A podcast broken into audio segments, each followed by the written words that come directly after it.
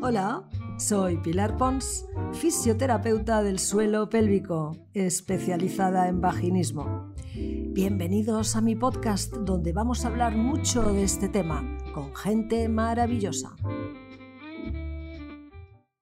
Hola, hoy vamos a hablar de cómo respirar para que entren bien los dilatadores. Generalmente la progresión con los dilatadores consigue ir avanzando, cada persona a su ritmo, eso sí, pero si se trabaja a diario se puede ver un progreso. Vamos a analizar algunos aspectos mm, del entrenamiento que nos pueden ayudar sobre todo cuando es indispensable no estar bloqueado.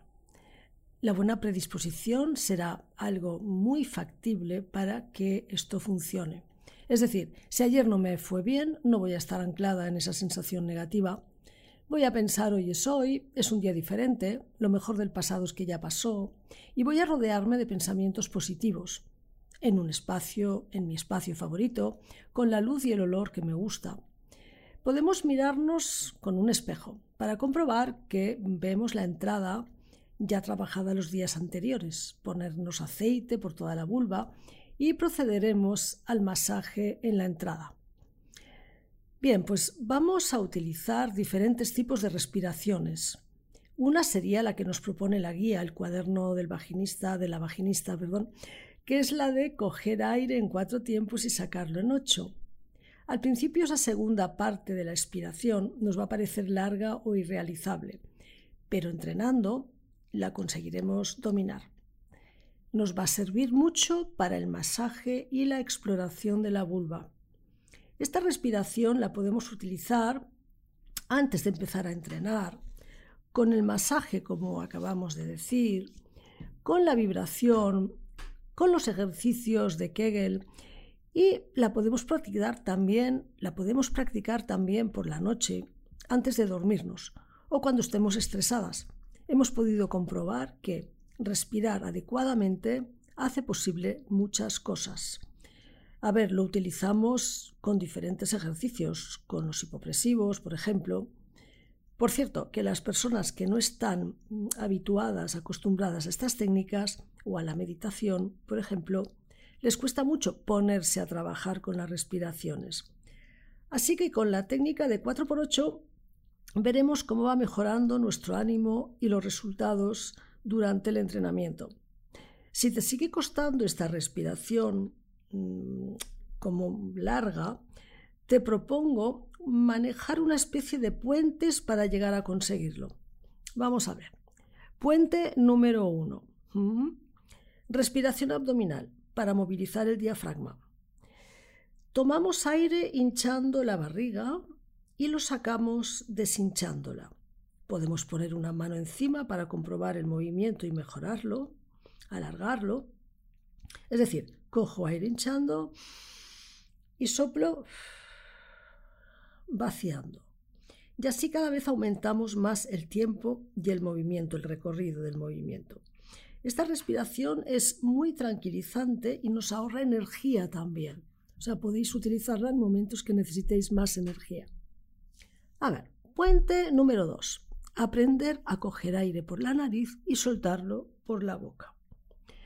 Bueno, parece fácil, ¿no? Pero muchas personas, a muchas personas les cuesta esto, ¿no? Eh, nos cuesta esta práctica o siempre lo hacemos todo por la nariz. Pruébalo hasta que te acostumbres, o sea, aprende a coger aire por la nariz y suéltalo por la boca. ¿Vale? Al soltarlo por la boca, debes hacerlo con los labios pequeñitos, como si fueras a silbar, ¿sí? O sea, no con la boca abierta. No, sería con... Bien, muy bien. Vale, puente número 3. Igual, pero sacando el aire tan, tan despacio por la boca como si tuviéramos una vela encendida delante y no quisiéramos que se apagara. Solo inclinarla. Mm, vamos a ver, la respiración de la vela nos puede servir también en momentos que necesitemos control. Imagínate un día, un mal día, que estás a punto de soltar algo de lo cual luego te vas a arrepentir. Pues bien, utiliza la respiración de la vela para controlarte. ¿Sí? Sería cojo aire por la nariz y lo voy soltando muy despacio para inclinar solo la llama de la vela.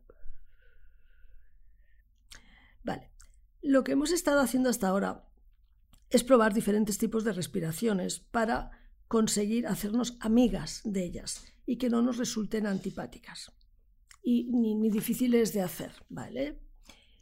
Bien, y ahora sí que vamos a hablar del momento adecuado de la respiración que puedes mm, hacer para ponerte ese dilatador que hace días que no quiere entrar, que se queda a mitad de camino. ¿Qué debes hacer cuando esto sucede? Bueno, puede ser que te, que te canses a los pocos momentos, minutos, lo saques enfadada o que hagas el método pausa, que ya sabes que es dejarlo ahí unos, unos eh, minutos para volver a insistir después. Muchas veces la culpa es del ángulo. Yo lo puedo ver en, o sea, cuando venís a, a, mis sesiones ¿no? presenciales, puedo ver cómo la paciente inclina mm, mucho el dilatador con la punta hacia abajo y el final hacia arriba. Y así no se puede introducir porque choca abajo. Hay que bajar la muñeca y hacer que entre dentro de la vagina con una trayectoria recta y no angulada. Otra cosa que puede suceder es que a pesar del método pausa no seamos decididas y no hagamos un poco de presión, porque una cosa es hacer el método pausa, pero solo no va a entrar. Como no tengamos la decisión de ir mm, eh, presionando un poquito hacia adentro, pues solito no va a entrar. Vamos a ver, mm, a lo mejor te falta hidratación, tanto externa como interna. Recuerda que es muy importante el hidratante interno vaginal, mucho y más en estos casos cuando estás como un poco bloqueada con un tamaño mayor de dilatador, ¿no? Entonces, mm, intenta empujar un poco, eh, si no es una molestia increíble. Es decir, porque a lo mejor una vez pasa nada, unos milímetros de allí donde te crees que no puede, luego ya entro y mm, estás la mar de cómoda, ¿sí? Bien. Pues ahora lo vamos a intentar mm, también, teniendo en cuenta todo lo que hemos dicho anteriormente, con la respiración. ¿Qué quiero decir? ¿Cómo lo hacemos? Importantísimo. E importantísimo sería hacer mm, el trabajo, por ejemplo, de esfuerzo cuando está saliendo el aire. Me explico, esto lo hacemos con ejercicios en el gimnasio, en pilates o ejercicios de fuerza, de máquinas de pesas. Es decir, lo importante es coger aire quietas y al expulsarlo es cuando realizamos el esfuerzo que sea. Pues bien, vas a probar con este dilatador que se te resiste. Coges aire profundamente y al irlo sacando despacio es cuando vas a ir introduciendo el dilatador en esa fase expiratoria. Muchas pacientes me han asegurado que ha sido la mejor manera de conseguir desbloquearse. Así que recuerda, primero muchísima hidratación externa e interna. Después método pausa, pero activo, es decir, no se queda ahí solito, sino que tú vas a empujar y vas a hacer algo, ¿vale? Sin miedo al dolor, miedo a la molestia. O sea, ves un poco más allá. Y luego vamos a mirar de hacer la respiración adecuada. ¿Ok? A ver, pruébalo, de verdad, pruébalo y me lo cuentas. Te recuerdo el entrenamiento con diferentes tipos de respiraciones para llegar a la tranquilidad, a la perfección, a la excelencia y consigue así lo que quieras conseguir. ¿Vale? Primero, eh, estamos hablando de respiraciones hoy, ¿sí? Aprende a coger aire por la nariz y sacarlo por la boca resultándote cómodo en todo momento. Cojo aire por la nariz y lo saco por la boca. ¿Vale? Así, pruébalo unas cuantas veces. 5, 6, 7, 8, 10. Vale. Practica también la respiración abdominal.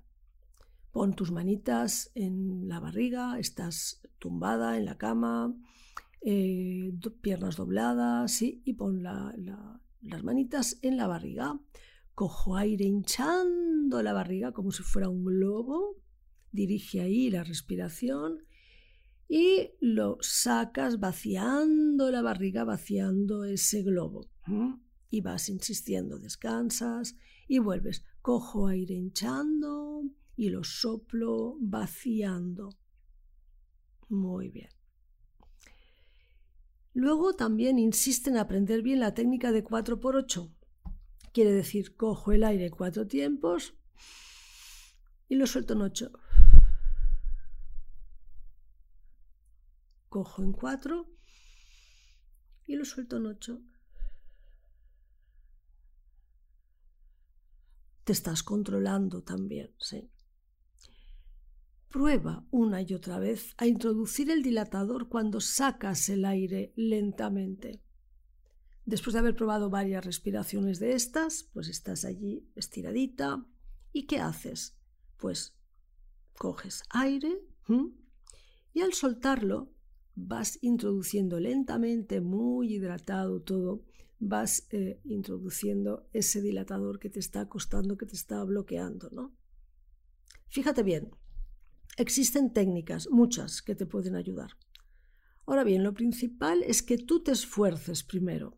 Primero en hacerlas y después en hacerlas bien. Trata de conseguir la excelencia en tu entrenamiento. No nos vamos a conformar con, bueno, más o menos lo estoy haciendo bien y, y, bueno, me dedico porque con el poco tiempo que tengo, pues fíjate lo que consigo hacer y tal. No. Consigue la excelencia en tu entrenamiento. Es muy importante ir más allá. ¿Sí? Me estás entendiendo lo, bueno que es aprender a respirar. Ya sé que igual eres una de estas que no te gusta demasiado, que cuando lo pruebas te cansas, te aburre, eh, no te gustas, no sabes si lo sabes hacer bien.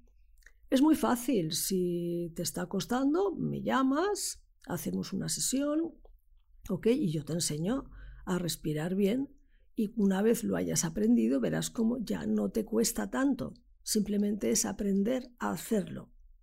¿De acuerdo? Recuérdalo bien. Aire por la nariz y sácalo por la boca. Entrena. Practica con la respiración abdominal. Insiste en aprender bien la técnica de 4x8. Prueba una y otra vez a introducir el dilatador cuando sacas el aire lentamente. Pruébalo. Te vas a maravillar de los resultados. Sí. Hemos dicho, consigue la excelencia. No más o menos está bien. Consigue la excelencia en tu entrenamiento. Vas a ser una gran maestra. Bueno, pues un fuerte abrazo y respira.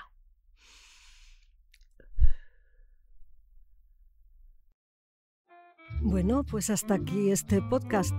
Si necesitáis hablar conmigo, lo podéis hacer en el teléfono 608 26 50 24, visitando mi web pilarpons.com, escribiendo a mi correo pilar.pilarpons.com y recordar que en mi libro El silencio pélvico encontraréis las respuestas a todo el tratamiento. Gracias por acompañarme. Un beso.